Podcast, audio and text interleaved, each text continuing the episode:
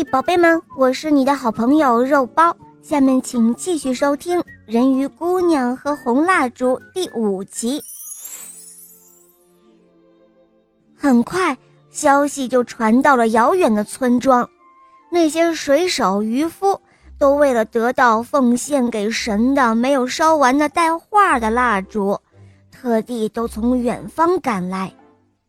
他们买了蜡烛，上山参拜神社，然后将蜡烛点上火，等着蜡烛烧短，就把这些短的蜡烛揣在怀里带回家。这样一来，不管是白天还是黑夜，山上的烛光从来没有熄灭过，特别是夜里，在海上也能够看到美丽的烛光。真是神明在保佑我们呀！人们都这样传说着，这座小山也一下子就出名了。大家都这样赞颂着神明，可是谁也不曾想到，倾注了自己心血绘画的姑娘，而且也没有人同情这位姑娘。姑娘累了，经常在明亮的月夜从窗户探出头，含着眼泪望着北边，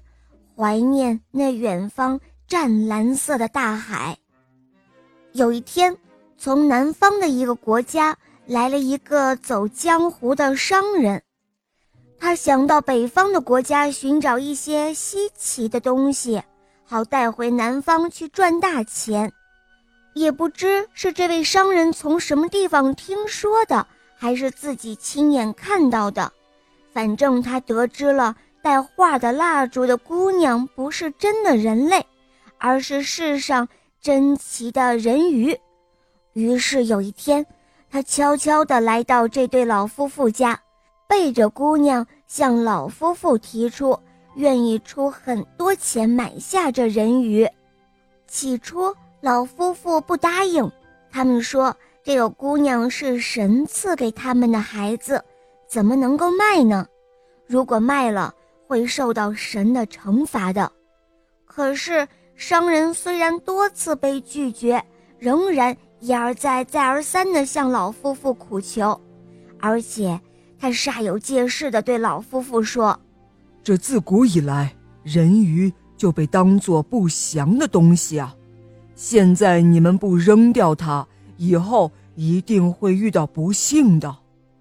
年老的夫妇终于听信了这商人的话，商人答应要给他们很多很多钱。他们的心被金钱打动了，他们决定将姑娘卖给商人。